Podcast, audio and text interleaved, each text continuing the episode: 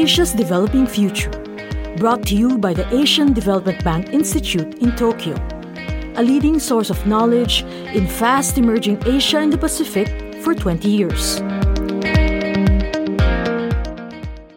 Dr. Ulrich Volz of SOAS University of London recently visited ADBI to discuss his survey findings of 18 Asia Pacific central banks and regulatory authorities on the importance of incorporating climate and environmental risk into their operations and its potential role in scaling up green finance. In this podcast, Dr. Volz examines key takeaways from the survey and its implications for sustainable financing in the region. Quite a number of central banks in the region are already explicitly or implicitly promoting sustainable finance.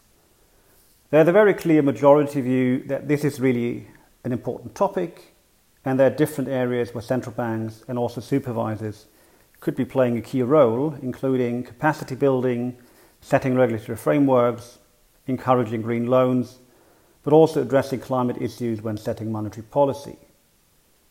But what also became quite clear from the survey is that there are still a lot of open questions. So even though central banks seem to be increasingly convinced, okay, this is something we have to deal with, it's not exactly evident how exactly that should be best approached. And there's very little capacity to date among most institutions. Dr. Volz describes how such barriers stem from past views among central bankers about the relevance of green finance to their work. Around a decade ago, I started a research project with the Indonesian Central Bank on green finance. And all my friends in the central banking community, including the Bundesbank or European Central Bank, were like, hmm, interesting, but why should a central banker really care about green finance or sustainable finance? Yeah? We love the environment, we care about it, but it's clearly not a central banking role. For many years, this was very clearly the view in the central banking space. And actually, a central banker who four or five years ago would openly talk about the need to address climate issues uh, would put that reputation at stake because a serious central banker five years ago would not talk about climate risk. And I think now it's really the opposite. Dr. Volz explains when central bankers' attitudes toward climate risk and environmental sustainability began to shift. In 2015, Mark Carney, the governor of the Bank of England, gave a much noted speech at Lloyds of London, a major insurance company, where he addressed climate risk as a challenge for financial stability. And he received a lot of backlash then. There were a lot of people saying, okay, now he's gone completely off topic. The Bank of England clearly does not have to address climate. But after all, he was the Bank of England governor and he had quite a bit of convening power also as chair of the Financial Stability Board at the time. So he actually brought it to the Financial Stability Board, which looked into this topic, so it really got more traction.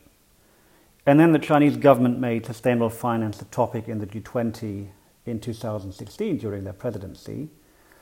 And that was also a big change, a game changer, because it basically forced all central banks and finance ministries from the G20 countries to look into that.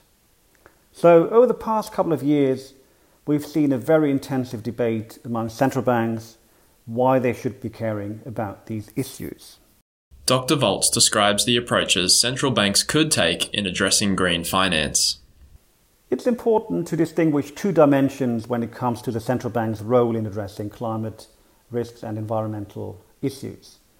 One is the direct connection to core mandates of central banks, which usually include price stability and financial stability. So we should be looking at how price stability and financial stability could be affected by climate or other environmental risk. But then there's also a potential supporting role. Central banks, as key conveners in the financial markets, could be playing a developmental role in greening the financial system or greening the economy. And that's a much more controversial role. Dr. Volz points to signs of green financing progress among central banks. The Bank of England has set up a climate hub within its Prudential Regulatory Authority, and this uh, climate hub has around 10 staff who are also working very closely with all kinds of divisions across the Bank of England. This is quite unique, but I think we're going to see more central banks that will build dedicated units with more capacities that will work closely with other divisions, such as financial stability and so on, to address climate and other environmental risk. Dr. Volz says central banks are increasingly conscious of national level low carbon commitments and green financing initiatives, as well as opportunities for regional cooperation within the sector. If you want to promote green or sustainable finance, you need to know, and financial institutions need to know, what green actually means. Virtually all central banks involved in the survey stated that some kind of green taxonomy is needed across Asia. And then there were a couple of other points that came out from the survey, such as developing a regional fund for financing low carbon projects. Uh, 12 institutions in total would support a regional fund for low carbon projects, uh, which may be interesting for the Asian Development Bank. Eight central banks supported a regional carbon tax. 10 supported the development of a regional bond market to facilitate sustainable investment, which I think is interesting because there's been quite a bit of action in developing regional bond markets in Asia, and the ADB has also been involved in that. Dr. Volz concluded by underscoring the importance of building central banks and regulatory authorities' institutional foundation to take action on green finance. Only 22% of the respondents said that they have already started to implement awareness programs. I think this is an area where we need much, much more action. 40% of the surveyed central banks have set up capacity building programs to train internal staff or staff from financial institutions. And clearly, this is also an area where much, much more needs to be done. This is also an area where the ADBI can play an important role because most of these institutions are just starting to understand what the challenge is. And that, of course, is the most important to be aware of the challenge and be willing to address it. And to this end, much more capacity building will be needed. Links to ADBI's most recent publications on green finance can be found in the show notes of this episode. For more on ADBI and its research, capacity building, and training initiatives, please visit adbi.org.